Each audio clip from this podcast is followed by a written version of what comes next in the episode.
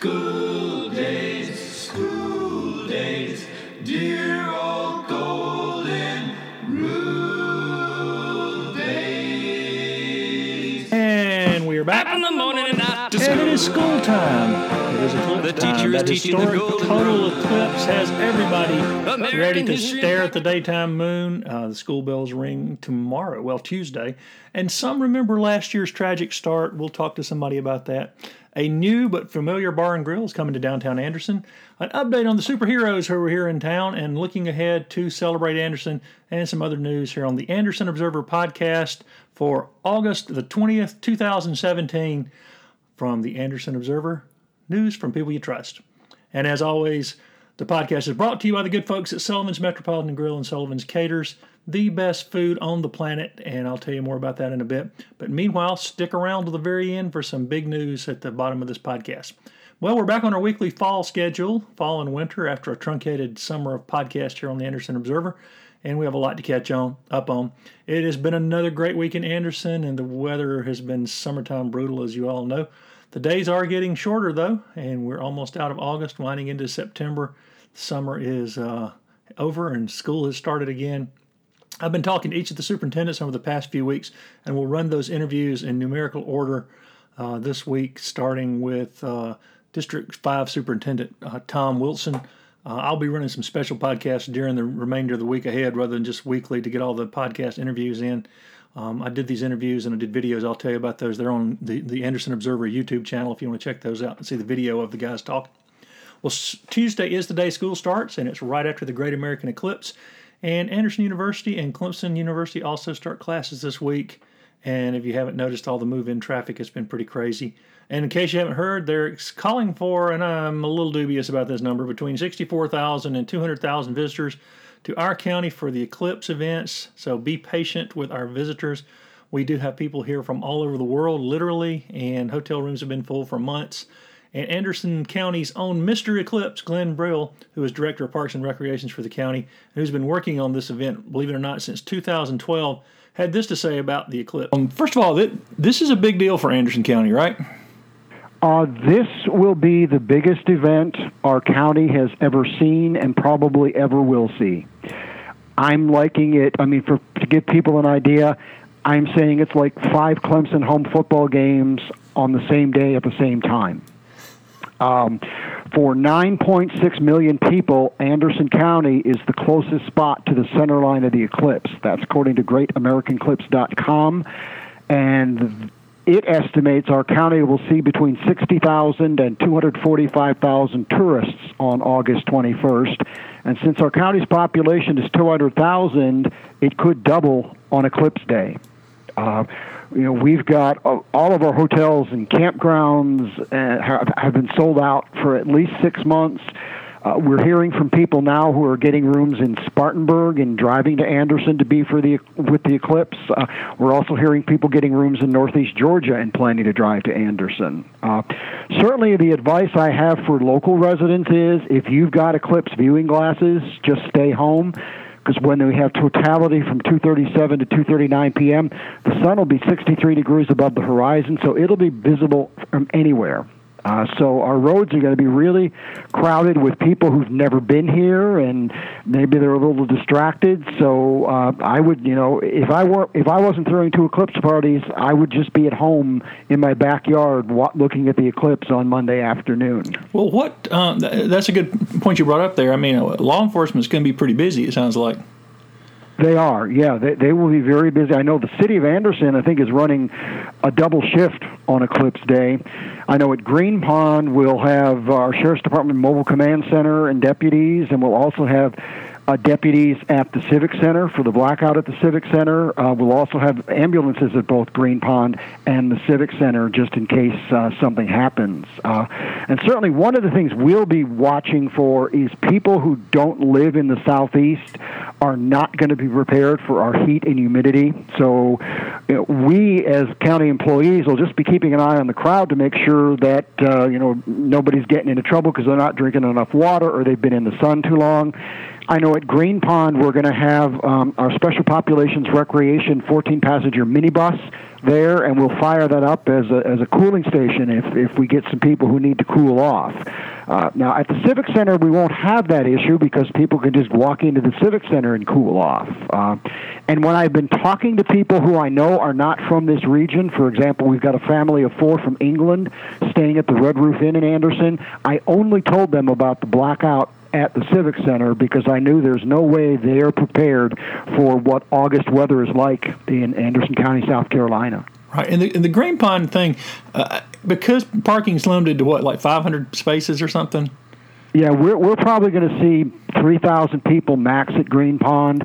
And actually, I started messaging on our Blackout at Green Pond Facebook page yesterday saying, before you leave home, have a plan B because Right. we'll post on uh, the Blackout at Green Pond Facebook page when we fill up. And if you're on the road, you need to have another option. And certainly, we we are certainly promoting the Blackout at the Civic Center on our Blackout at Green Pond Facebook page. We're also on both pages listing all 21 of the public viewing sites that we're aware of, so people have options. Well, how early, if somebody wanted to go to Green Pond, should they be out there? Would you think? Well, we're not. We are not. Okay. Green Pond on Saturday after the last boat leaves, we are locking the gates. Right. It'll be closed all day Sunday, so we can do some setup. Uh, the gates will reopen at uh, 1 p.m. Uh, 8 a.m. on Eclipse Day, uh, but also you will not be able to launch your boat from Green Pond on August 21st. We're just- going to have way too many people there to have boats and, and trucks and trailers trying to mix in with that crowd. Right. Well, if people come early, are there going to be? I mean, do they need to bring a lunch, or what do they need to do if somebody comes early? Well, definitely. Uh, we ever at both of our sites, people can bring in their own food and drink, just not alcoholic beverages. I mean, we will have food and drink available on site, but definitely, you know, bring that. You know, sunscreen for sure, something to keep yourself in the shade, and uh, you know, it's just just be prepared because it's going to be a long, hot day. And it's going to have a wonderful surprise at 2:37 when we have totality. But you just need to be ready uh, in between the time to just prepare. Uh, at both the Civic Center and Green Pond, we will have entertainment from noon to 5 p.m. At the uh, Civic Center, we're having the band Random Acts perform, and at Green Pond, we're having uh, local DJ Ben Phillips will be spinning tunes. We'll also have uh, some Channel 7 on-air personalities will be at Green Pond acting as MCs, and also at Green Pond, we'll have Anderson University astronomy professor Robert Fries to provide expertise and insight on the eclipse and what to expect. It's also important to note that at no time during the eclipse is it safe for you to look at the sun unless you're wearing viewing glasses. Uh, we don't want to see people permanently damaging their eyesight trying to look at the eclipse without uh, viewing glasses. And we will have viewing glasses while supplies last at both uh, Green Pond and the Civic Center. The glasses will be free.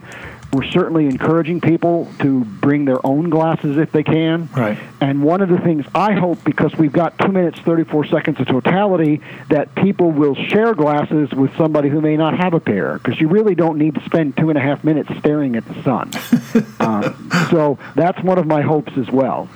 And you, I know we've talked about this before, but there are people. You mentioned England. We've had people from all over Yeah. the world uh, contact you about about this event here, Yes. right? Yes, our Blackout at Green Pond Facebook page has fans from 20 different states and seven foreign countries. Uh, besides the company, the, the family from England, I know we're going to have a couple from the Netherlands at the Civic Center. And I've been talking via Facebook for probably five months with a family from Madrid, Spain, that plans to be here at uh, Green Pond for the eclipse event. Wow. So, uh, for those of us in tourism, it's a wonderful opportunity that we're going to have people here who will probably be their first visit. And if they like their experience, they may come back for a future leisure or business visit or maybe come here and play in a sports tournament. So, it's a great marketing opportunity for us, for sure. Right. So, uh, are you excited about it? Have you ever seen an eclipse?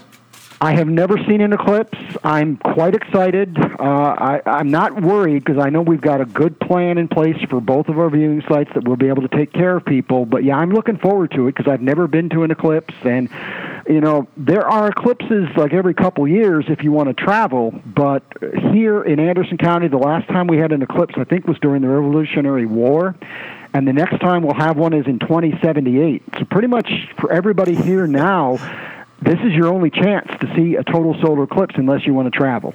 And so the best place for people to uh, keep up with the latest information is at the Facebook pages, correct? Yes, it's uh, blackout at Green Pond, blackout at the Civic Center. Uh, also, we have a link right on the homepage of our county website listing uh, all of the uh, 21 eclipse viewing venues in our county. Um, so, yeah, the, the information's out there. Well, that's great. Well, Glenn, I appreciate you taking time to talk to sure. me. Sure. No problem. Thanks, Greg. And I will be out at Green Pond uh, talking to people, looking, especially some of our international visitors, for the event. So if you get out there early enough, you better get there early. The gates open at 8 a.m. at Green Pond, and they expect them to be full before 9. Uh, the Civic Center will have a little bit more room, so you can still get to the Civic Center if it's full at Green Pond but it should be something else. Again, you can check out the Facebook pages, Blackout at Green Pond, Blackout at the Civic Center. It will give you all of the uh, the list of the places. It's also been in the Anderson Observer several times and in other places where you can view the eclipse if you want to go to a party like fun atmosphere. And again, be especially kind in the next few days because we do have visitors from all over the place. And um, also, parents and students are going to be on the road headed back to school. And you know what new drivers are like going to school. So, let's show a little uh, extra southern uh, hospitality here from Anderson County and show people what a great place this is because it may be their one of the only chances they get to visit or if they come back to this country they may want to come back by Anderson again. Hope so. And we don't have any superheroes expected to turn out for the eclipse since most of most of them left town after the Anderson County Library Comic Con event earlier in the month that event was well attended with costume crusaders of all kinds, things people I'd recognized, people I never heard of. I was out there, talked to a bunch of folks. Everybody was having fun. They had food trucks and all kind of other things. And Anderson County a digital librarian. There were no digital librarians. The only thing, the only digits on the librarian when I was growing up were like their fingers and toes. But digital librarian Brianna McDonald said it was a really big success. I am talking to Anderson County Digital Librarian Brianna McDonald, and we're talking about first about how well Comic Con. Tell me about Comic Con. I was there, lots of people, lots of superheroes. Tell me how, how that went. Yeah, uh, for us, it was a really fantastic day. Um, we had tons of really great feedback, just that it's a great event for our, not only for our community, for but for a chance for families to kind of get together and you know, and really spend the day enjoying what they enjoy. And um, a lot of people loved all the different costumes and the creativity that that people come up with. And you know, we were just really, really pleased with with how it turned out and how much people enjoyed it and enjoyed themselves. Well, uh, also you might want to remind people that that have not, you know, that are of a certain generation, uh, that there's something more to comics now than just uh, funny books. There's something else going on there with the whole comics scene. Oh, Oh, definitely. You know, you have you know, you still have a lot of your your your popular superhero comics. So, you know, following Captain America, following Wolverine. Um, but you also have a lot of comics that are really getting, you know, telling really interesting stories. You have comics like Paper Girls that, you know, is looking at an alien invasion and, you know, and, and, and newspaper girls battling against them. You know, you have a lot of really creative um, sort of off the wall uh, formats that are coming out, and it's a great way to to read. Um, uh, it's a great way for for everyone to enjoy stories in kind of a unique and very artistic format. And you know, we're so pleased to have those creators joining us um, and talking about their works and sharing kind of just the, the love of reading across all formats um, with with um, with us. And a lot of people might be surprised to learn you, that content is available at the Anderson County Library as well, comics. Yeah. Um, so in addition to having you know comics and graphic novels that you can check out at any of our locations, uh, we also have uh, digital comics through a service called Hoopla, where you know you can read on your smartphone, you can read them on your tablet, you can read them on your computer, and you don't even have to come into the library to do it. You just have to have a library card with us. And I guess the next big, well, of course, y'all gonna do Comic Con again next summer, right? Oh yeah, we're we are planning to do it next August. Okay, great. All right, but now Yeah. immediately coming up, y'all have got a big eclipse events uh, series of events coming up at all the branches on Monday, right? We do. Um, we are so excited that um, you know we have eclipse viewing parties happening at all of our locations. We'll be giving away free eclipse glasses starting at 12:45 at all of our locations, um, and then we are having we have games and activities for kids and for adults. We have we'll be doing some live streaming of the eclipse for people who don't want to go outside necessarily. You know, who want to stay inside with the air conditioning.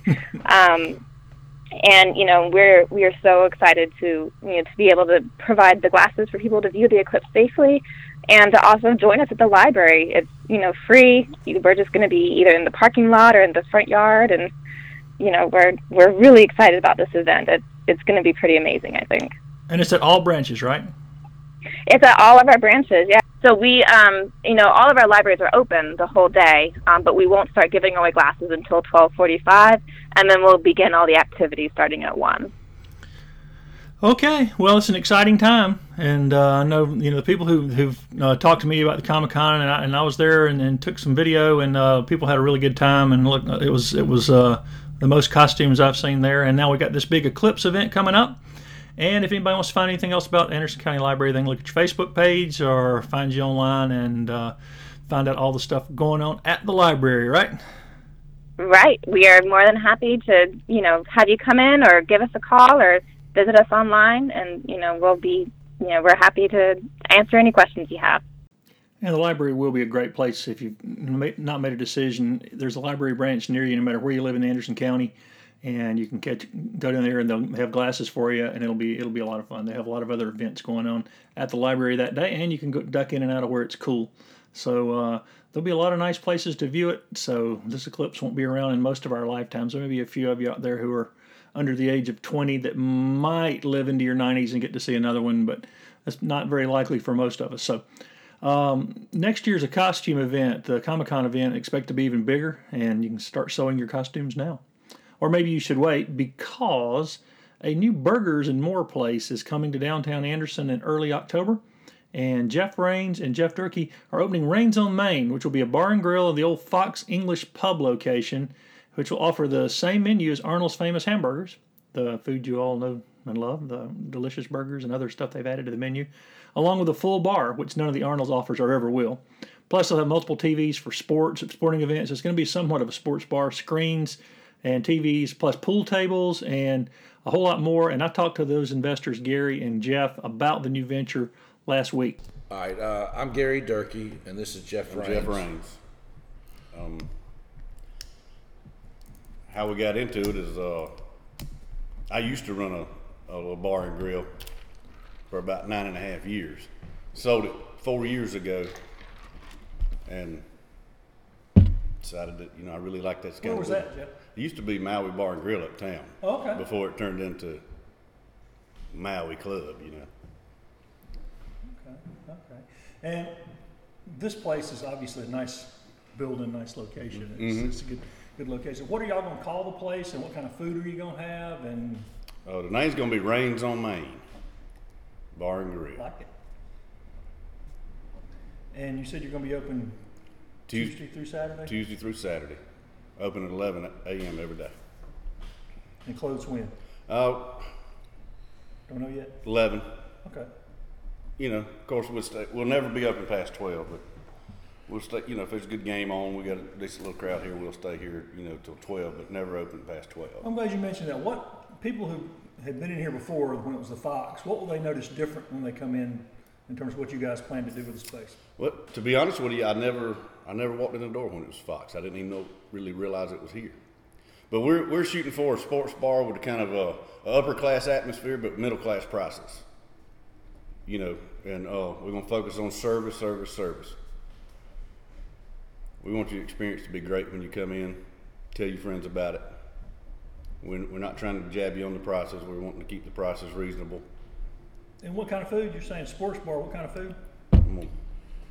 Okay, so at all of our Arnold's we have, we don't serve alcohol, and we will never serve alcohol at any Arnold's. But there's a lot of people that enjoy the Arnold's food that would like to have a drink. So what we've done with Jeff, we've kind of partnered up in helping him grow his business. We're going to design a small menu based off of a lot of our favorites from the Anderson store, the Belton store, and the new Powdersville store. With that said, we've been doing hamburgers for 40 years. They're all fresh grinded, hand patted. We get probably about 100 pounds of hamburger meat in every store every day that is in 10 pound bags, and we hand patty it into a five ounce patty or an eight ounce hamburger steak. So with that, we've also added salmon and steak and smothered chicken to our other stores. And we do it all for under ten dollars. I don't think there's any place downtown Anderson where you can get an eight ounce grilled salmon with two sides for nine ninety nine. You can't get we probably have the best steak, best sirloin in town. I put it up against Outback Longhorn. They they can't compete with the quality of food that we sell for the prices we sell. So you're really you're gonna have Arnold's food. The people who are used to Arnold, I mean, I've been eating Arnold for 40 years. So I If mean, you're used to Arnold's food, you're gonna get the same exact type cheeseburger. Now, with that said, we're gonna do some more. We have some specialty burgers. We're gonna have some specialty burgers, Right. like a pimento cheeseburger, uh, what they call the hangover burger with a fried egg on top, and and the, also the normal Arnold's all the way cheeseburger with chili mustard and onions. So you're gonna have That's my favorite. You're gonna have that. that and who who doesn't like that Yeah. one? But you're also gonna have we're gonna have a decent fish and chips with it. We're gonna have some wings. It's gonna be a very small menu, so we're able to execute it properly, quickly, and consistently. With that said, you just with us not being our overhead's not huge. We don't have a lot of corporate costs. We don't have we were able to make a great deal here for this building.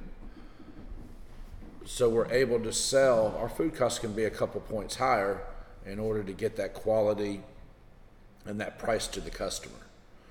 If I, I guarantee if you go in any one of my Arnold's and you eat a piece of salmon from us, you will be back to eat that same piece of salmon. Big salmon eater. We do, we do great baked potatoes. So our sides will be baked potatoes, sweet potato fries, fries, fried okra, fresh green beans, and steamed broccoli. So you got kind of a variety of mixture. So if you want to go healthy, you can go healthy. If you want to have a cheat day, you get your double cheese. And see, when I came in with Arnold, we opened up Belton together, and then I kind of bought him out of Anderson, but he's still my the founding father of the company. He's, he's we're partners. And you know, we just he's he's allowed me to do little things like take credit cards in Anderson. We Right. never took credit cards Right, he before. didn't. He didn't. We have a drive-through there now. I don't know if you know that. Did not know that. Uh, the So we drive to announce some of these other things here, Gary. the drive-through's just doing great, and and when we decided to come into this to this with Jeff, it was great being able to do it because I have Arnold also as basically he's my, my partner, my silent partner, and we're here to help Jeff get off his feet, kind of guide him in the right direction of a full-service business. We've already hired a general manager. I can't tell you who, but we've hired a general manager that's going to come in. So we're excited about that. We've got some other prospects for another manager out there. And so we're looking to probably have a, hire about, we probably have about a staff of 20, 15 to 20 people. With a payroll probably hitting at about 200 to 250,000 a year. And plus, here's the other thing that separates us from every restaurant in the county. We give back so much money back in the community. We do charity nights. We do um, Belton. I believe we probably gave back almost thirty thousand back in the community with donations, charity nights, things like that. We'll do the same thing here at this location. You know, twice a month, three times a month in Belton, we, we'll pick a church or someone will come to us and say, hey, we're looking to raise money or for our baseball team. The city of Belton does a lot with us. They had a team that went probably to Hartsville, South Carolina for their 10, 12 and under baseball tournament. We did a little fundraiser for them, raised them 250 bucks, but they called us Friday for Monday. So we believe in taking care of our employees, our customers, and our community. That's the three things that we will do, and that's what I think will make us successful. It's always good to see things coming in downtown, and uh, we uh, hope they do well. We wish them the best, and I know people will, will enjoy eating down there and maybe watching a ball game on a big screen down there at Anderson's newest ball and bar and grill. And again, they're they're scheduled hopefully to open in early October, so uh, we wish them the best. And also, uh, one of the things that's happened since our last podcast, in case you missed it, the downtown dog park opened up, and it is running right along. It's right behind the library. It's very nice. Uh, folks could not be happier that have, been using it. Been down there several times and, and watched folks and talked to folks. Uh, at the dedication last month, nobody could tell me uh, though one thing, and that's I've always wondered why dogs get so excited when the doorbell rings, especially when since it's almost never for them. But since nobody can answer that question, I asked him about the dog park. Uh, it was a good crowd, and people are bringing their pooches out there. It was a hot afternoon when they dedicated it, and Anderson City Councilman and Mayor Pro Tem Matt Harbin stood in for our mayor Terrence Roberts, who is now back in full swing. He had been out there with some health problems, says he's all better now, and we're grateful for that. He has sent out thanks and says to send out thanks to all the people who supported him and offered prayers and cards over the time he was ill. And um, he was not there that day, but here's what Harbin had to say about the Anderson Dog Park. You know, anytime that, a, that, that groups of folks can get together and, and, and make something like this happen, it's important. And then, then to answer the question specifically, why is it important to have a small dog park was, you know, in an urban area where we have a lot of folks living downtown that do not have the yard space to have an animal but want to have an animal, this affords them opportunity to have pets in the home. Now, do you have a dog? I do. I have Lucy. Lucy, what kind of dog? She's a cockapoo. Now, she gonna have fun out here? She is, I'm, for sure. I'm not sure. She doesn't play real well with others, but I, am sure that she will. Uh, she will enjoy it down here. I, I would love, um, you know, in the last 10 years, there's been there's more residents living downtown and in this urban area, and, and we, we anticipate that growth to continue to go up. And I, I would, you know, I, I anticipate families using this dog park to spend time together, to spend with their pets, to come for a cup of coffee, you know, to walk down from downtown, just just family time and community time with their neighbors, and, and just just all around good time for folks to have. I, I did. I mentioned that uh, you know there's cameras here, and and so you know we we would in, in our day and time we have to have security, and folks have to feel secure, and um, and, and so we we have security here, so there shouldn't be any question about what went on or what happened because everything's on camera. Yeah, that dog park's a great place. If you've got a dog and looking for somewhere safe to go and walk, and they've got them separate parks. Two is split in half for dogs under 30 pounds, dogs over 30 pounds. A lot of room to run and play down there, trees, and uh, it's just a nice place. I think as fall gets here and the leaves are changing and uh, people get out and enjoy the weather, um, there'll be a lot more people down there than there are even now. So appreciate all the folks who worked hard, the foundation, everybody who worked hard, uh, uh Mr. Metters, and the folks who really put in the time to uh, make this happen because Anderson does need a dog park, as Matt said.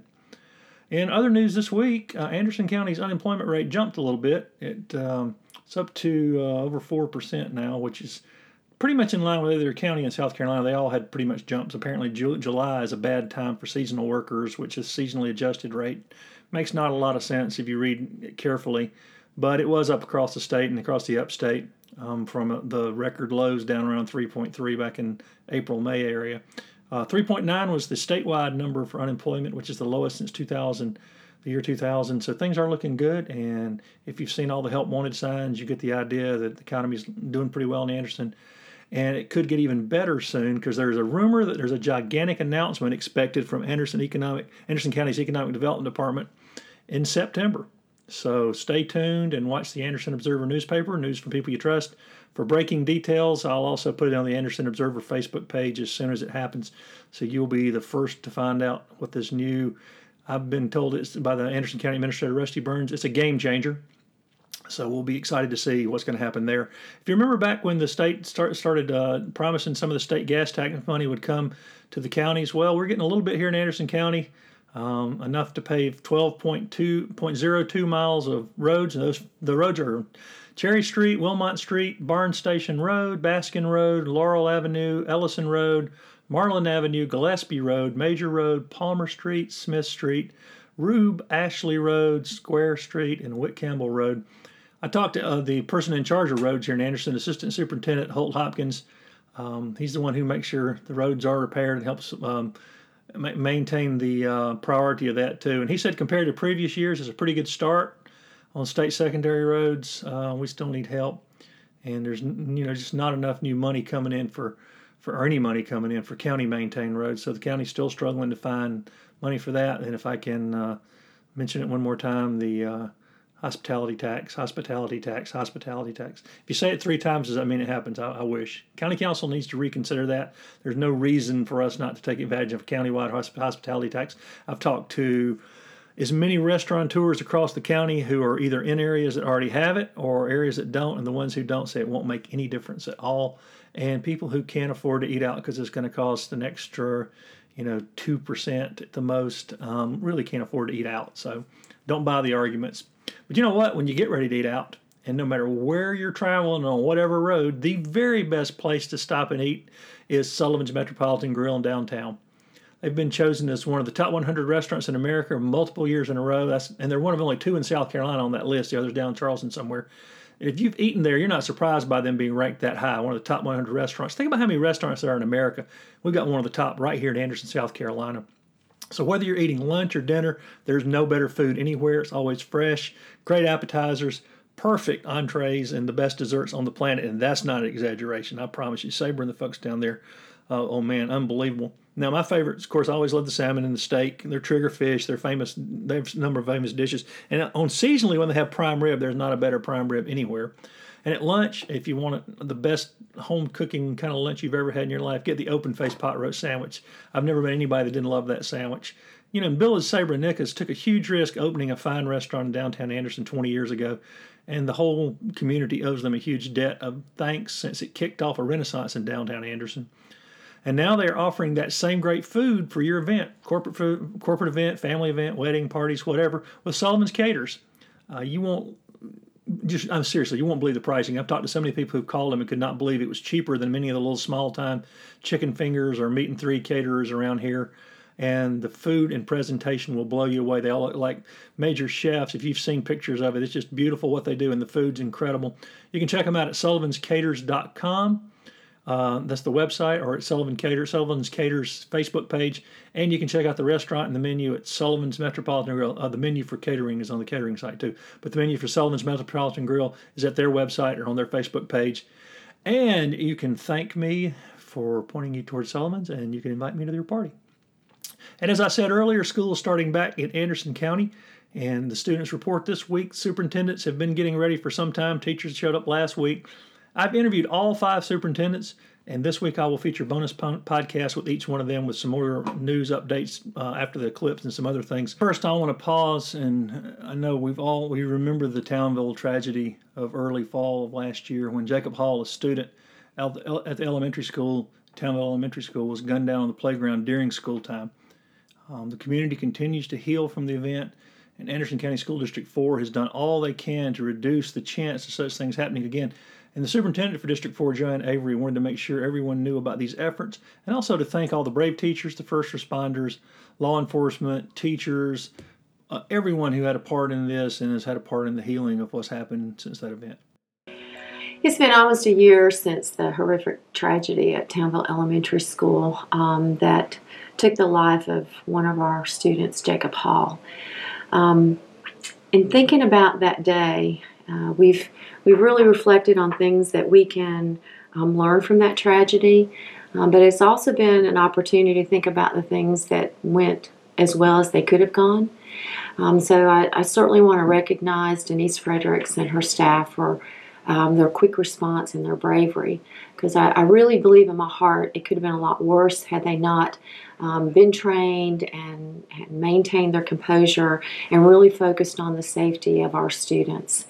Um, at the same time, we lost precious Jacob Hall, and um, he was an amazing young student. Um, um, was on his way out to the playground to, as all students do, to run and jump and be a child. And, and tragically, he lost his life. We uh, continue to grieve. Um, we miss him. Uh, he was a bright and shining star, um, always focused on making good choices, and was such a role model for being so faithful and, and um, modeling the kinds of behaviors that are so important in our world. As we look at that day and, and we move forward, um, we continue to have some challenges. Um, you know, we continue to provide mental health counseling for our um, students and staff. Uh, we also have uh, put in place some extra floating subs just to be there as additional support for our teachers. Should something trigger a moment where they need to have a break from instruction, if they hear a pop or something loud outside, they may need to have a break from instruction. And so we've got some um, long term subs that are there to provide that support. In addition, um, in the weeks following the tragedy, we, a- we actually hired an SRO, and that position is currently funded through a national SERV grant um, and will continue to be funded next year. But that's just added another layer, an elevated layer of protection um, for that school. Um, so as we continue to look forward and, and what we can do to help support, I think from the superintendent's perspective and our school board's perspective, is we're going to do whatever we need to do to provide that support for our Townville community and for our students and staff for as long as it's needed.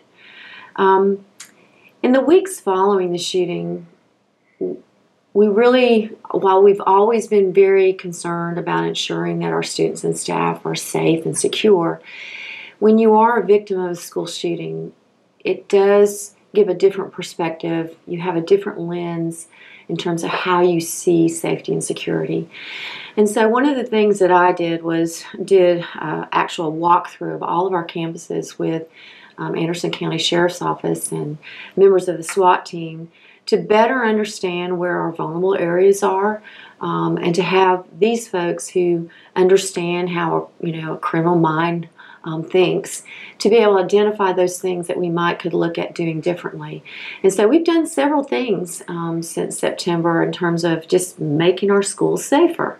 Um, a couple examples would be, you know, we wanted a common language in terms of if, if law enforcement had to respond at LaFrance, Townville, or high school, that, you know, they know when they get to the school that the labeling of doors and hallways would be the same.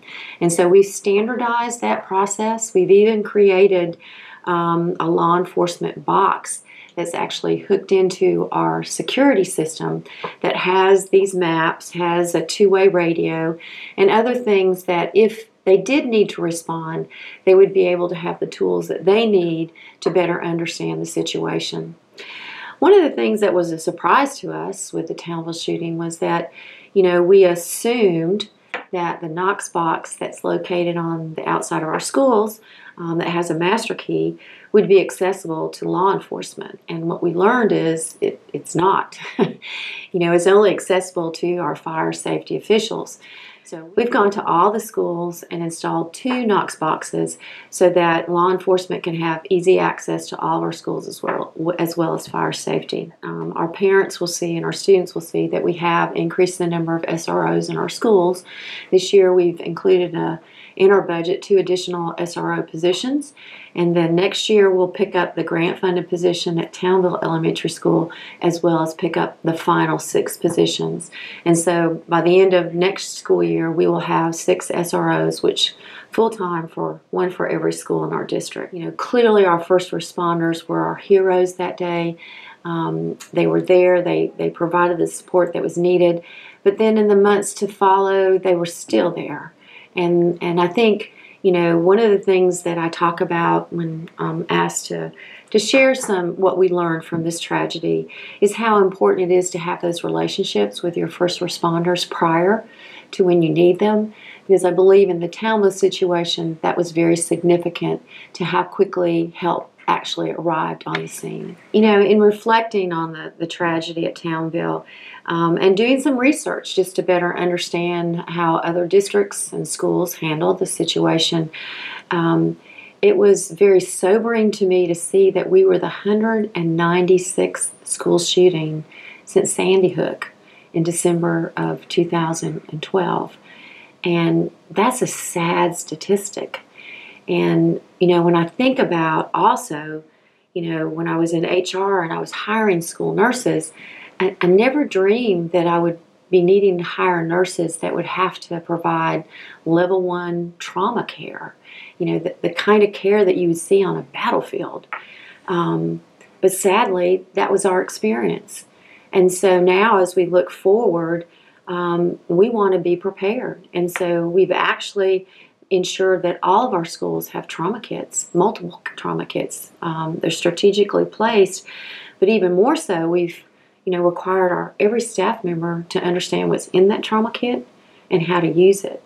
And it's not to be in place of the medical professionals that need to provide that care, but it's really to cut the time you know, to be able to provide us with the skills in those seconds or those few minutes um, that are between when the incident happens and when medical care can get on the scene. Again, a short video of my discussions with Joanne Avery, including a longer interview with her about the upcoming school year for Anderson School District 4, will run this week. And you can also see the video on the Anderson Observer um, YouTube page. So just check that out. You can see a lot of videos there about things going on, interviews with people. But today's interview with our superintendent, I started with Anderson County School District 5's Tom Wilson, who's the superintendent of the largest district in the county. Uh, this interview was done before Hanna won their first football game Friday night with their new coach, Jeff Herron, who, if you might remember, coached more teams to state championships than any other coach in the history of Georgia. So he's obviously a good coach, brings in an unusual offense, sort of old school offense that people from all over the country come to study how he does it. But he led the Jackets to a nail biting win over Gaffney to start the season out right. But Anderson County's Superintendent Tom Wilson had a lot to say about what was going on in the district and the plans for the coming year. Anderson School District 5, we have a little over 13,000 students, around 1,800 uh, full time employees. We have 23 school sites, that includes adult ed. We are the largest of the five school districts in Anderson in enrollment, but we are the smallest geographically primarily because we have the city of Anderson. Um, we have 23 school sites, 11 elementary schools, two high schools, four middle schools. Uh, McCants, Glenview, uh, Southwood, Robert Anderson, and this year we're closing Lakeside, you know, which has been a middle school for us for a number of years. And on that site, will be the new uh, Anderson Institute of Technology we constructed on that site. How important is that Anderson Institute Technology to the future of the district and the county? Yeah, obviously, we, we currently have a career center, which is at the old um, McDuffie's. Folks will refer to it as that. Some call it the E Campus, some call it Boys High, depends on your age. Um, it has served us well, uh, but because of the some limitations in the building, you know, it's not a modern structure. So the new Anderson Institute of Technology will be a state-of-the-art facility, 120,000 square feet, around 34 million dollars all in, turnkey, everything. Um, it's going to really boost really the whole upstate as far as what we're able to graduate kids with Michelin in in in the back door of it. Uh, Bosch, uh, Sargent Metals, First Quality, Electrolux, all those, and then smaller companies that need welders, need machinists, need um, um, those kind of skills coming out of out of high school and then also, what's attractive about it is it's next door to Tri County Technical College. So we'll have kids that can can go next door and take dual enrollment classes, uh, come back on our campus, spend the entire day there, either Tri County Tech or the Institute of Technology, then go back to their high school and be on the football team or in the band or cheerlead or whatever. Uh, and a lot of folks still think of career or career centers like this, like an old technical high school, but every kid really should go through there, whether they're going to go to Clemson and be an engineer, whether they're going to go to Tri County Tech, whether they're going to be be a physician or uh, or or a nurse's aide, uh, because it has a pathway for. It's not just for kids that don't want to go to a traditional baccalaureate pathway. It's for all students, and it's in that when that's opened in partnering with districts one and two, they currently have a, a fine um, career center there.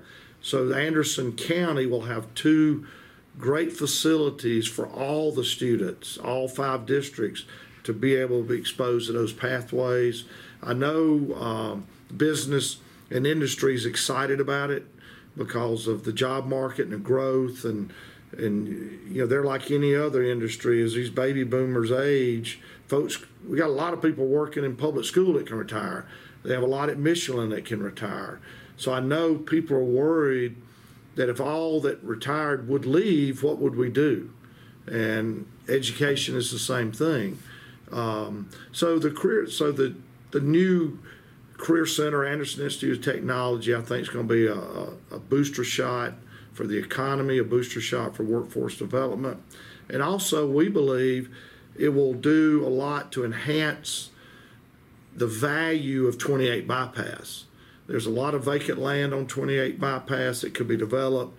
Uh, we were excited. We saw a new Aldi coming in, you know, on, on 28 bypass. So we we hope to see more positive growth, um, re, uh, restaurants, grocery stores to serve this the western part of, of Anderson District 5 and also Anderson County. A lot of parents that still have that four year college mentality would be surprised at the salaries people are making in partnership with some of the people we're talking about with tech centers. Talk a little bit about that. Yeah, it's, um, you know, you can go talk to Bosch or Michelin or any of these folks.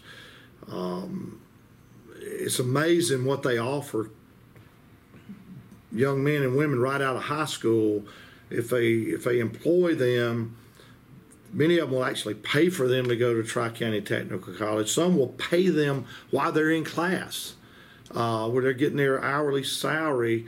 So there's some huge benefits. Um, you know, working in manufacturing now is not like it was in 1965 when there were over a dozen textile mills in this town. You know, it's, it's high tech it's um, clean. It's um, you know manufacturing's changed, and uh, it pays well because these are highly skilled jobs that people are, and many times are using pieces of equipment that can cost millions of dollars, and uh, and and also we're embedding what what some people refer to as soft skills, which I like to refer to as life skills. It's about working with other people. It's about get, how do you get along? Do you, can you show up on time? Can you work in a group? Because modern manufacturing has changed in the fact that a lot of times there's nobody supervising a group of people. People have to solve problems on their own. They have to work together. They have to manage time, and it's all those skills that um, that folks my age learned at their dinner table with their parents, but unfortunately, a lot of kids don't learn that now. So we're trying to embed that into um, into our curriculum, into you know our expectations for students. In fact, we have um, a few of our elementary schools are are given the old report cards like we used to do. You know, works well with others, assumes responsibilities for own actions you know those things those were so those were soft skills you know they were purely not academic measurements because people will tell you that I've talked to in industry not only in South Carolina but in my career in Georgia give us people that can a pass a drug test don't have a criminal background and have a high school diploma we we will work with them we will teach them and train them and they will be well compensated and have great benefits and can have a successful career. And you mentioned that I've talked to parents who've, who've had children go through this, and they were uh, literally stunned at how high the salaries were for some of them that went through the program that while they're still in high school working with some of these. I mean, uh, remind people what kind of salaries people can make without going to a four-year school. Yeah, man, it's, it's fifty, sixty thousand dollars. Um, the um, and we we're starting to really branch out, trying to get more apprenticeship programs where kids can go in and are interns and understand. Um, because the worst career development is a four-year degree. If folks go to college for four years, I want to be a teacher. Well, after four years, they find out I really don't like kids, you know, and then what do you do? So the more experiences they can have, if they want to be a teacher, they want to be, you know, we have kids that want to be a veterinarian. Well, we'll have a vet program at the Anderson Institute of Technology. Well, they may find out they may not want to be a vet when they cleaning kennels all day. And so the more experiences we can give students to find out exactly what their passion is, um, because you've got to be, the only way to be happy in life is to be in a vocation that's your avocation. And um, so that's what the Career Center is about to give kids opportunities to explore things, to find their niche, to um, it can be all the way from broadcast media to mechatronics to welding to automotive repair. And um, it brings relevance. And um, so I'm excited. You know, we have a great new director. Bob Couch is joining us. He's coming from uh, the Columbia area, well known around the southeast, highly thought of from everybody that's in in CT E. Cade Education, Career and Technical Education. He is uh, probably the number one person that people think of in the state. We're very fortunate to get Dr. Couch, and he's opened a career center before, so he'll know from the ground up uh, to start working with businesses and partnerships and, and get things off the ground. And you were telling me he's a native of this area, so it's a homecoming for him as well. He's yeah, and what not he a stranger to Anderson. Yeah, and what he liked about the upstates, I asked him why. You know, you got a great situation, and I think what one of the things that he that impressed him about the upstate is this is manufacturing. You know, this we're it's maybe different than the Midlands. Um, you know, we, it's a lot more opportunities to build partnerships with business and industry, and also where kids can go into those companies either after high school, after Tri County Technical College, or after a degree at Clemson or Georgia Tech or wherever. And um, so that I think that's attracted. One of the, and I know his son, I believe, works at Clemson. Um, so he's coming home, so to speak. Um, you got uh, a new school year that'll be here like sooner than anybody thinks. What what are some of the major uh, events, uh, challenges, uh, things coming up in Anderson County School District Five for the, the 2017-2018 school year? Well, one of the things that, that we've done over the last few years, you know, we, we've obviously enhanced a lot of our facilities through the sales tax. We've put a lot of money into both high schools, which rightly so, they um, they needed it, and serve a lot of kids. We're very proud of that. We're building a new career center. We're demolishing Lakeside. We're selling about 19 acres, up to 18 or 19 acres of frontage on McCants property. We, we have a contract now, and they're in the due diligence period now, but we hope that will go through. Does that include the bowl there? That will somebody fill that in? Hmm. Yeah, the bowl gonna- will be gone. Okay. And um, so we're excited about that. Number one, we will take the proceeds off of that and put into the McCants building, enhance it. Uh, it's got a new roof on it. We just put a nine hundred thousand dollar roof on it. Do some work with HVAC, floor covering, some safety concerns. Um, because we'll, we'll continue to have two middle schools in the Hanna cluster. Well, I was going to say that was Hanna when you and I went there. Exactly. And they're gonna are they gonna expand it at all? Is it big enough? Yeah, it's big enough. Okay, it's just gonna. re- It's, it'll stay about the same size. Yeah, and um, but a large focus for us next year moving forward is what we're doing at elementary schools. Um, you know, we've moved a lot of principals around. Um, some very veteran principals are going to some of our most challenging elementary schools, um, our Title One schools. We're also How many Title One schools do we have? five elementary. Five elementary. and then Robert Anderson is a Title One. Um, we are focusing a lot of resources on elementary instruction. Uh, we are forming a team Tana Maroney, who was principal at Whitehall. excuse me, in Whitehall is a Title One school, and their test scores rival Concord's and anybody else. And Tana had developed her template. Has, has proven it works, and it's very data driven looking at each individual child, the student growth of each individual student in a class, not just how the class is doing, but how's each how's every child doing, and breaking that down. She's going to head a team of uh, what we call elementary instructional improvement team. It'll be her and two or three teachers. They will work with our Title One schools. They'll go in, work with the principals, work with teachers primarily to improve instruction. They're not there to supervise, they're not there to evaluate people. They're there to sit down with teachers and let's show you how you can examine every child um, so that child will grow academically. We're also adding two social workers, one for each cluster, one for the Hanna cluster and one for the West Side cluster. A lot of states mandate social workers. Um, I don't know if Anderson Five's ever had them or not, I, maybe in the past, but a social worker, for those that don't know, it's not a they're not a counselor, they're not a mental health person.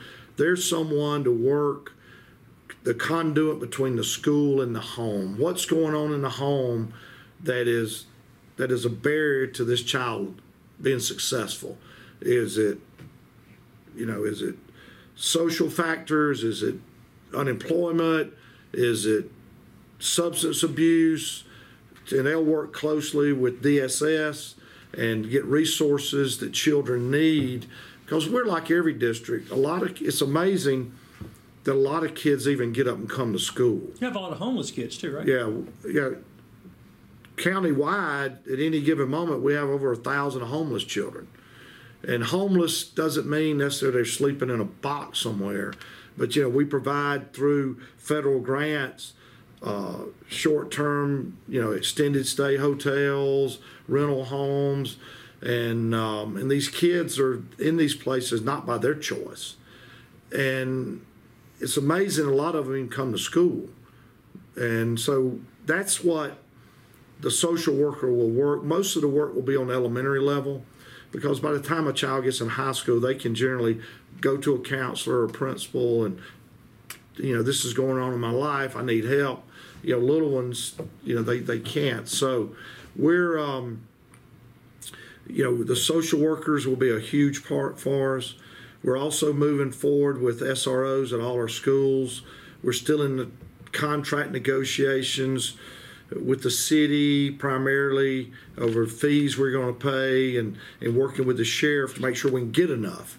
Um, if we can't, then we'll hire we'll have hired security, which we've had in, at some of our schools. Um, we're focusing. Um, I said, the majority of our focus, we're going to continue to do what we're doing. We've seen upticks on our graduation rates at Westside, particularly at Westside. We've seen tremendous growth. Uh, we believe they will be close to 80% graduation, which five years ago they were 68%. So we've seen that. Hanna's in, in the 80s, and as you get closer to 100%, it gets harder to, you know, the kind of the law of diminishing returns. So, uh, but Corey Roberts and his team have done a great job at Westside. Um, we were increasing our dual enrollment opportunities for students where we want more juniors taking those classes, going to Tri County Tech, going to AU, going to Clemson. And um, we're a big proponent of move on when ready. That when a kid, you know, and the South Carolina needs to get out of this whole seat time thing and you got to go X number of days. I mean, I, I think we need to move to a case where when you you've completed the material and you've proven proficiency, move on. And because we see it every year, as soon as state testing's over. Now we try to test as late as we can, because kids know soon as state testing's over, soon as AP exams are over in May, near the first of May, end of course, for all practical purposes, students know it's pretty much over. And so the last few weeks of school, quite honestly, is not very productive because the students know I've already taken these state assessments, and, um, particularly when you're graduating two weeks before school's out. So those are some things we want to work on. I've met with our testing coordinator to test as late as we can. You know, ideally, we should give those state assessments the last week of school. And those end of course tests should be the, the last two or three days of school. But, you know, there's a lot of issues there about getting them graded, getting back, so you know where to place kids next year. But if we truly um, wanted to improve instruction, because they'd be in school longer before they take the test. Another issue we hope to address is local school districts in this state need the authority to set their own calendar when they start school, when they get out. We're mandated by the state not to start before a certain date.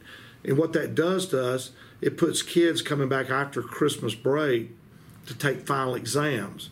We need to be like Clemson and every other university or most states that they take the exams the three days, the last three days before Christmas break, and they come back and they start a new semester because we're on the four by four block. It just fits perfectly, and and quite honestly, we're sacrificing instructional improvement so someone can run a slushy machine, machine at Myrtle Beach, quite honestly. And I think that needs to be addressed. And if we're truly going to move things forward in this state, we need more local control because these, these nine school board members, they're the ones that are elected to make these decisions about how a local district should be run. So, you know, we hope to, to express our concerns in Columbia. We've got a great relationship with our delegation. Um, we've had numerous conversations with them, um, but it, it, you know, if you take everything off, what's best for kids, what we're doing with our calendar is not best for kids and instruction. So, I guess in a, in a, in a nutshell, our focus here before has been secondary. We think we have those on the right track now you know, there were some criticisms early on. All you care about is high schools, but those high schools are the flagships. And uh, now we feel like they're going in the right direction. Instructional program strong. You know, West Side's made tremendous gains. Now we're focusing on the feeder, like, like why we moved Gary Burgell to Homeland Park. Homeland Park is the second highest poverty school in primary school in the state. Gary is one of the finest principals I've ever worked with well thought of. When I met with him to give him the opportunity to go to Homeland Park, he jumped on it and he was excited because he sees it.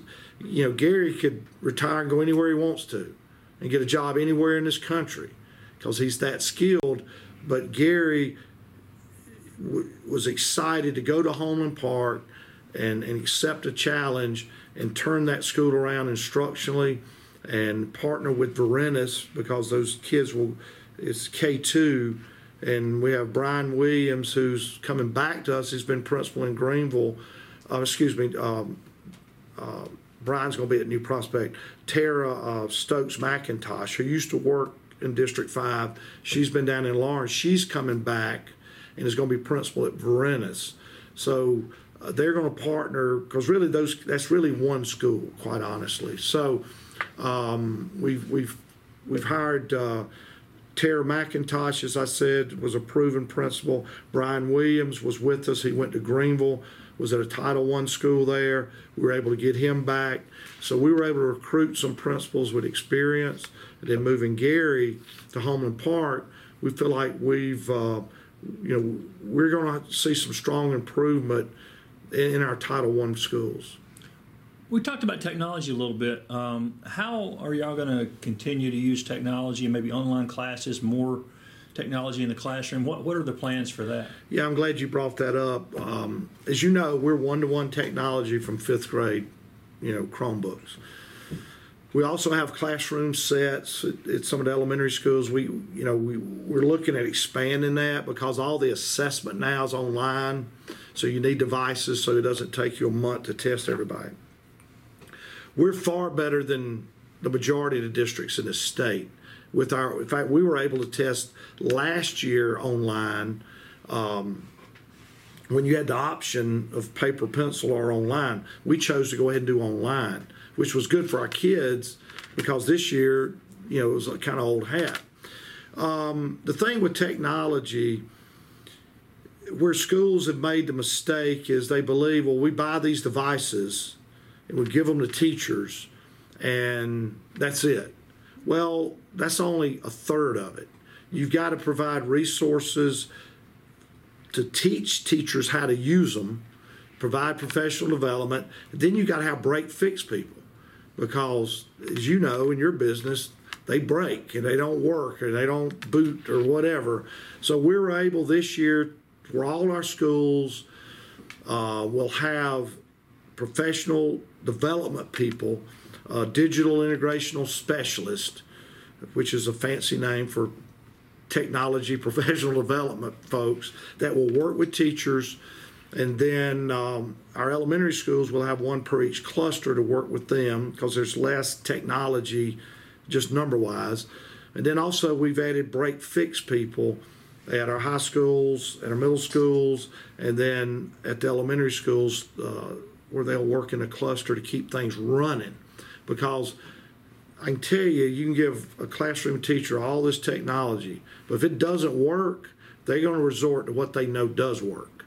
And it may be, right, get out your pencil and paper and let's take notes. So, where schools have made mistakes before is they've got they've done a third of it, but they haven't followed through with the other two thirds. So we hope that we've, we've we're going to improve that. Our our downtime will be less. Um, but it's expensive.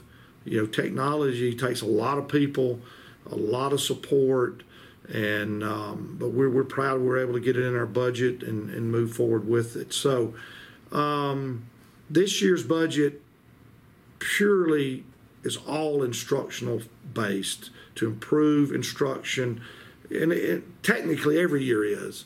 But there's some years, you know, you you may have a, uh, other things you're buying, you're trying to do, or whatever. But we're really focusing on elementary instruction and support, and you know, and obviously the technology support at all the schools. You mentioned resource officers. Um, how important is the the safety factor? Because everybody's always talking about that, and you've got some older schools here that are a little a bit harder to secure. What are y'all doing this year for that? Well, you know, we've got um, you know we we've got secure entry at, at most of our schools, or the vast majority. You know, West Side is one of those schools that's hard to secure. McCants is because of the buildings it was built. Lakeside was, of course, that's going to be demolished. Um, we just try to do due diligence, uh, kind of see something, say something. Uh, the SROs uh, and the hired security. You know, the cars are a deterrent. We try to have signage. Um, you, know, you try to just be as proactive as you can. Unfortunately, you know, we live in a society that if, if, if a person is determined to do an irrational act, you know, it's very difficult sometimes to stop it. And we've seen it recently, as you know, in, in uh, London and now in Paris yesterday. Uh, you know, it's just, but our teachers are aware of it. We practice, we practice drills, we practice lockdowns, we uh, have radios to communicate in emergencies. Uh, we have a good relationship with the sheriff's department and the police department, and um, you know the main thing is is try to do everything in your power to make a school as safe as you can. Schools, you know, you know, they weren't built to be prisons, and you know we could build a 20 foot fence with razor wire around them, and um, and they still wouldn't. You couldn't guarantee, just like you can't guarantee a prison is safe. But and I don't, you know, and hopefully we never get to that point. Um, but you know, there's some schools around the country that are almost like that. And um, but again, you know, we're a um, one of the best things I think about Anderson that you know we're a public school community. You know, we have some private schools, some religious privates, which is great. We have homeschool. That's certainly a parent's choice. But the vast majority, just like nationwide, the vast majority of children are in public schools. And I, and I think there's a vested interest from our community. We've had people will call, they'll see something, and we like that. Um, and we, we follow up on every lead. But again, it's a lot of it's just like you'll see at the airports. You see something, you say something. And the majority of times we've been able to find weapons on campus, uh, drugs, is when a student trusts an adult enough to go to them. And it's been that way since I was a high school principal. You know, we used to do drug searches and this and that. The only time I ever found things was when students went and said, Mr. Wilson, you need to check John Doe out. And all that is about relationships and about trust. And that's why you'll see it a lot where they'll go to a coach or a counselor or a teacher or you know someone they're really close to a band director people they spend a lot of time with and um, and we follow up And that's one of the new things you mentioned. Uh, I think all of your schools have had active assailant uh, training, and that's something new for teachers to have to be Mm-hmm. Yeah. trained. What happens if somebody comes? But but they've all gone through. Organ, I mean, very systematic training Yeah. on what to do, and which makes them a little. yeah in, intruder alert training active shooter training in fact the sheriff's department is going to use lakeside before it's demolished for some training i think they're going to blow some doors and really do you know it's, it's rare they get a building that size that's about to be demolished They had to do that in the Bells building. They love blowing those doors. Yeah, yeah, yeah, exactly. So uh, they, in fact, they told me I could come and set the charge, you know. But it's, uh, but it's all about partnerships, and and, um, we've got a good relationship with all of them, and um, and and it takes everybody to keep anything, whether it's a community or a school, safe. You've had some huge uh, forward movement in athletics. Mm-hmm. Where's that going to go this year? What are we looking at this year for that? I mean, you got anything new planned or? No, well, we you know we've hired a new coach at TL Hanna, who I think you've met.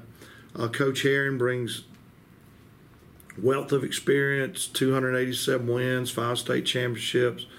You know, he had a career in Georgia. He and I had never worked together. We'd kind of crossed paths a couple of times. I know they're working hard.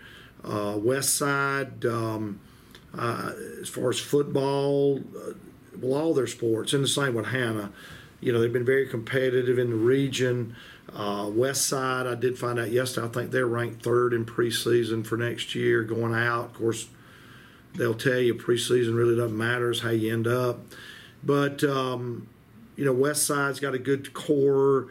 Uh, of course, Coach Early is this will be his fourth year, so those kids are kind of ingrained in the program. Coach Herron's building that. He's hired some good assistants. He's hired two ex-head football coaches as assistants.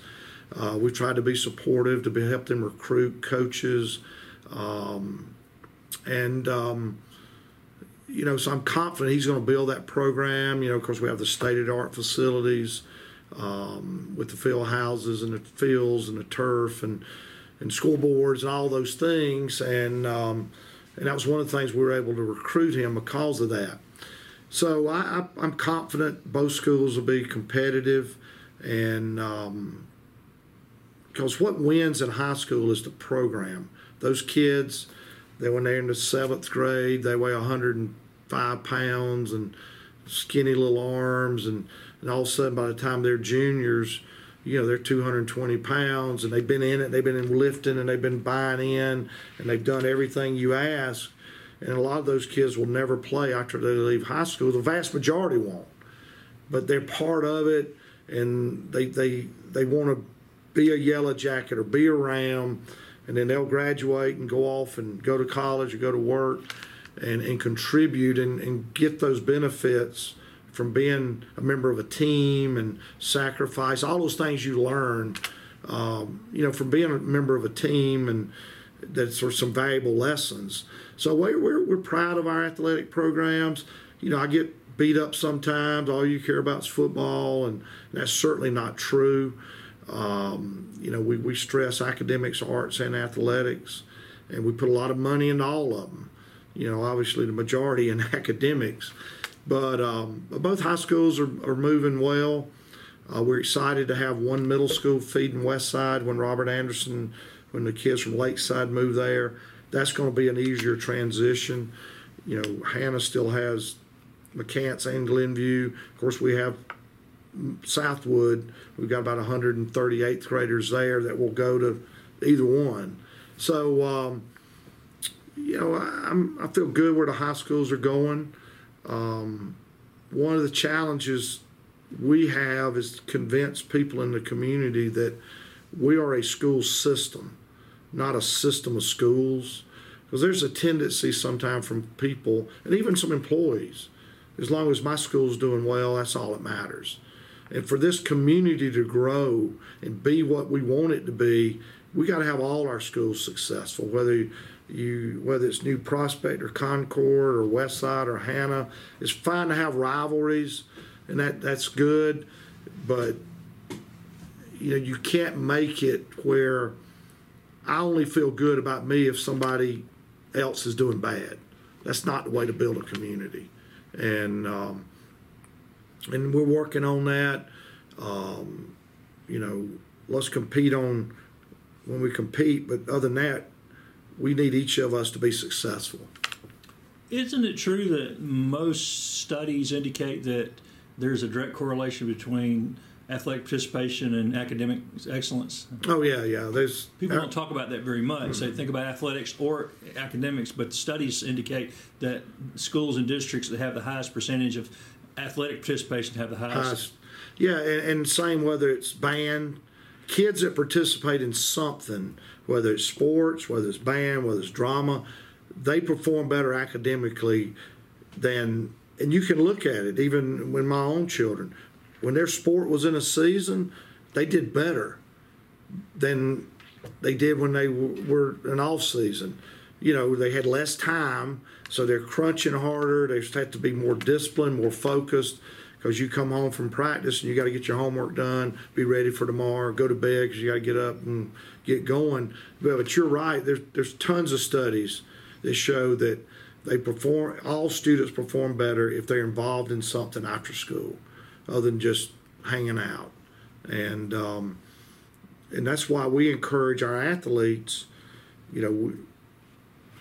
play something in the fall, something in the winter, and something in the spring. Don't there's a tendency now, well, I want to play basketball year round. I want to play baseball year round because I'm going to be in the major leagues or I'm going to be in the NBA.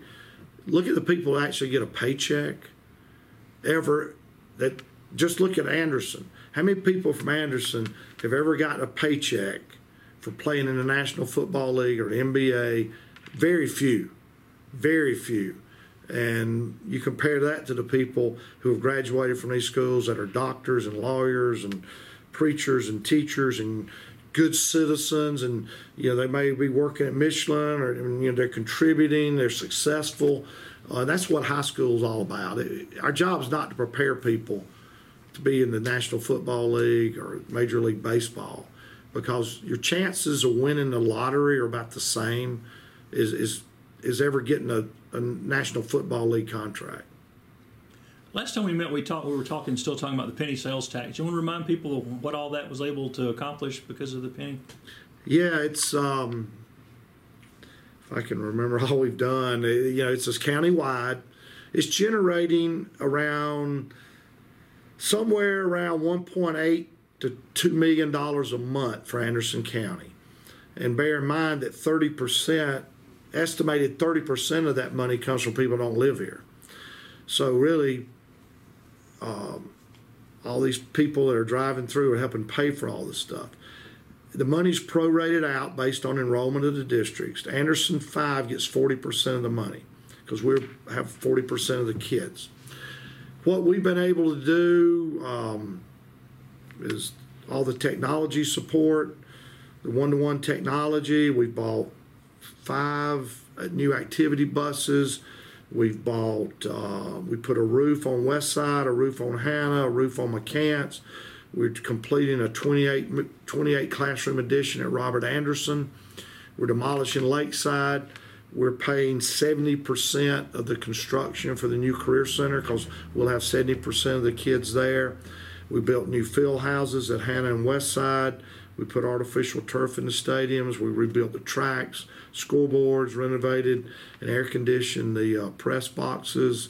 Um, did some enhancement on athletic fields. We built two new band storage buildings. We got rid of all those containers in front of Hanna that was such an eyesore.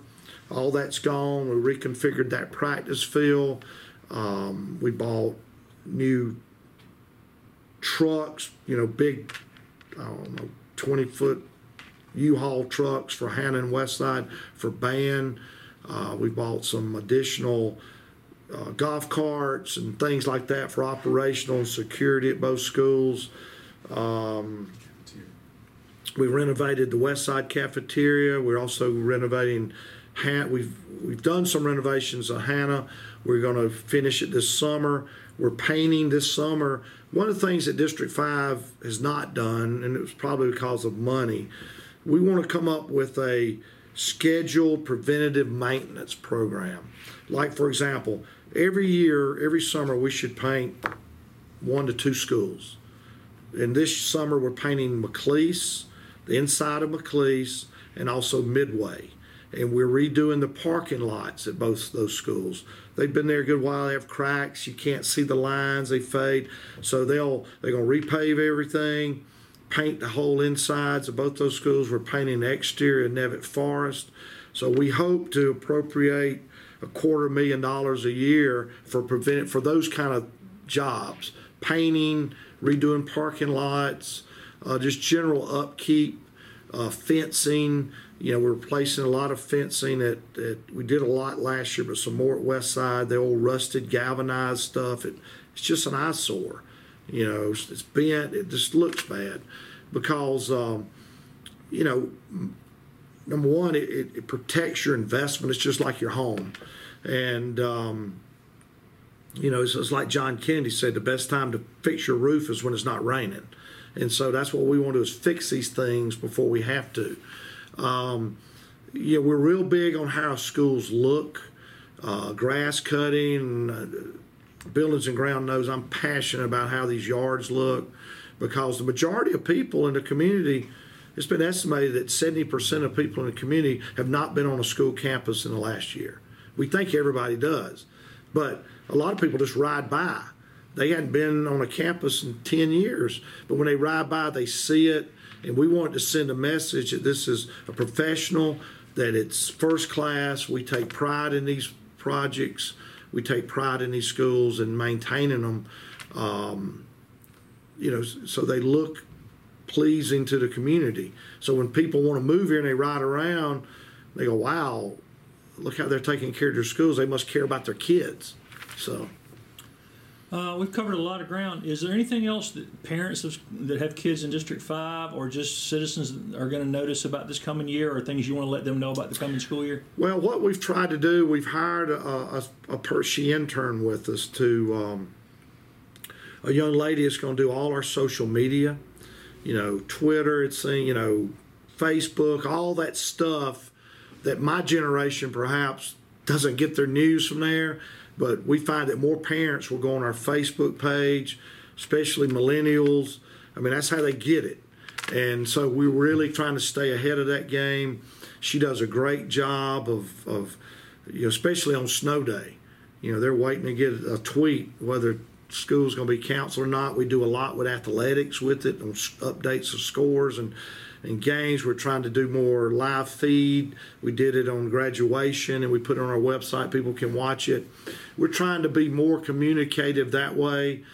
Um, and I think parents just need to understand that as, as a parent, I would encourage you, number one, for your child's principal to know you and for your child's counselor to know you, particularly when they get up in, in the higher grades. And not that you got to be up there, but just where they know you, they know who your child is, uh, and have that relationship. So you they, you'll feel comfortable going in. You know, a lot of parents, unfortunately, visiting a school is not a good experience for them. Maybe the child's had problems, but we want to build those relationships and and know that the door's open. Um, we our goal is to make every decision that's in the best interest of a child, not an adult. But unfortunately, if you say yes to somebody, some sometimes it requires you to say no to somebody else. And some people equate no with I don't like you, and that's not the case. I mean, we're trying to do the best we can for kids. Um, you know, we're here to make decisions on their best interest, not adults, and um, and we try to do that.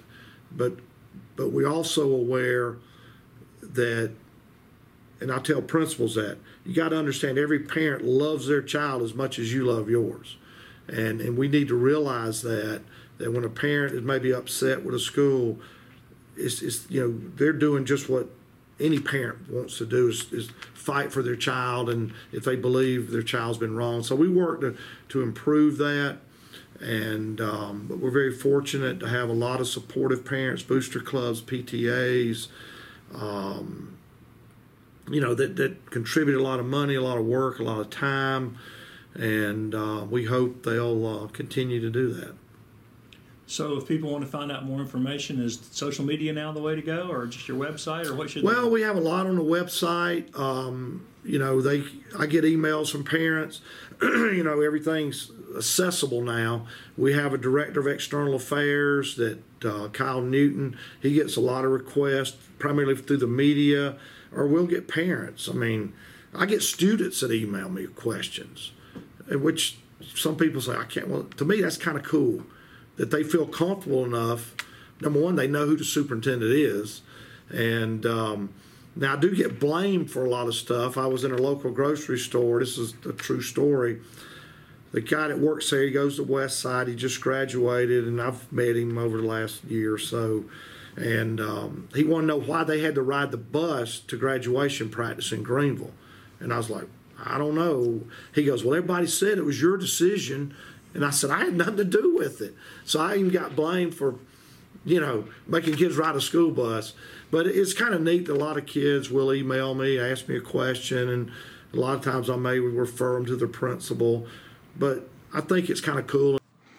I think he's right. I think uh, you can you can also watch that interview at the YouTube Anderson Observer News from People You Trust YouTube site. Uh, we appreciate all the superintendents, and I think if you have a student in any of the Anderson County schools, you'll find all of the school superintendents very accessible and very responsive to any questions you have or any needs you might have. And I said I would end up with uh, a few things that uh, you might find interesting. Uh, we're going to have some announcements from the Anderson Observer coming up before the 1st of October, I think people will be excited about. And we will also again have multiple podcasts going on this week to update you on all the superintendents as schools get schools get started back. With a few things, some news you may not have known. Uh, you know, I did talk to the, the, folks from Arnold's, and we did talk about that vote in Powdersville. They've got a Malden location coming for Arnold's, and it there'll be a story this week in the Anderson Observer News from people you trust about Arnold's franchising out and following a model on that. It's a good story. I uh, hope you get a chance to read that. Also, uh, Powdersville has got a new Dunkin' Donuts coming. Um, corporate's supposed to give me a call this week and give me the information. Um, the Little Caesars is coming to the old TTI building out on the bypass. So if you hadn't been out there, there's going to be a new pizza place out there, and a lot of other things going on downtown that can't talk about quite yet, but we will be talking about soon.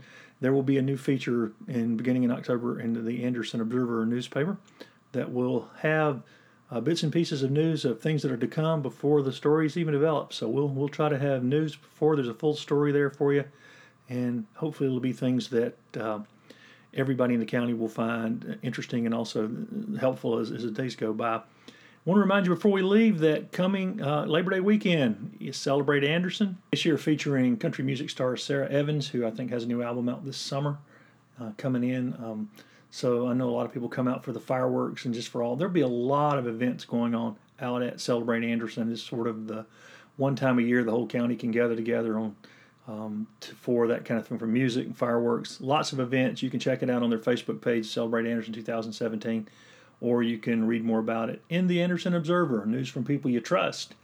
And that is it for this edition of the podcast. Join me again here later in the week when I will have updates and more interviews with the superintendents. But until next time, get out and do something to make Anderson a better place.